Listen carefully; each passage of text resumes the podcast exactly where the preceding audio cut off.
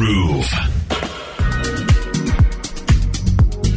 Now, when it comes to Hollywood actors and actresses, who are your favorites? Mm, who are right up there? I have to say, over the years, a lot has changed in my book. Um, I will say I'm a little fussy because I like actors and actresses who are good at their craft, who are flawless, where you don't question them at some point in the movie and you're like, you could have done that better.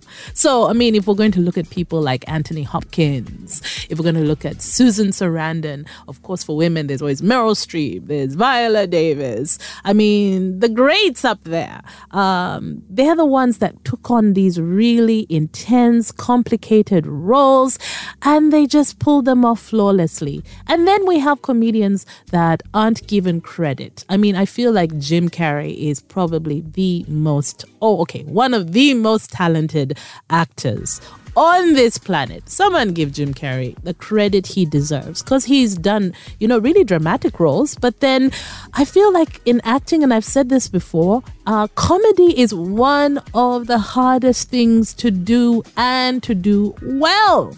Now, if you're a fan of Sonic the Hedgehog, honestly, I mean, how he pulled off that role and so many different kinds of roles. Yeah, hats off to Jim Carrey. There are people who say Robert Downey Jr. Yes, I love him too. And then there are people who say Johnny Depp. I think he's also incredibly talented and incredibly versatile. Now, we all know the last few years have been a roller coaster for Johnny Depp. And, um, hmm, the court proceedings between him and Amber Heard were very disturbing. Why? Because it became quite clear that you know, the world always believes the woman, automatically believes the woman. And I know that many feminists say it is safer to always believe a woman first and then, you know, then you can do investigations and other things.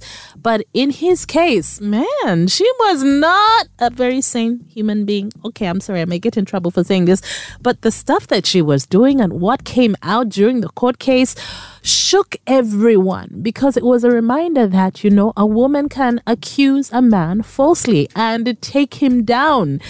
In his case, good for Johnny Depp, he actually fought back. So even though a lot of people hated him over time, they were like, oh man, he was seriously wronged too. He was seriously abused too. And he lost so many opportunities as a result. And one of those opportunities was, of course, playing Jack Sparrow. Oh, yes, in the Pirates of the Caribbean. Many people were heartbroken because this was a character that, you know, he took on he made his own and he was so believable, so quirky and funny and strange all at the same time, right? And that is a mark of a really gifted actor. So when I heard that he will reportedly return as Captain Jack Sparrow, I was celebrating for him. I'm really, really happy. Yes, he played the boozy buccaneer in all the previous five films.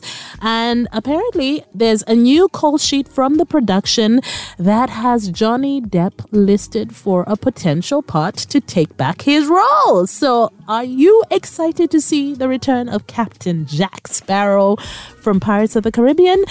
I know I am. And good for him. Ladies and gentlemen, it's my honor to present to you RX Radio.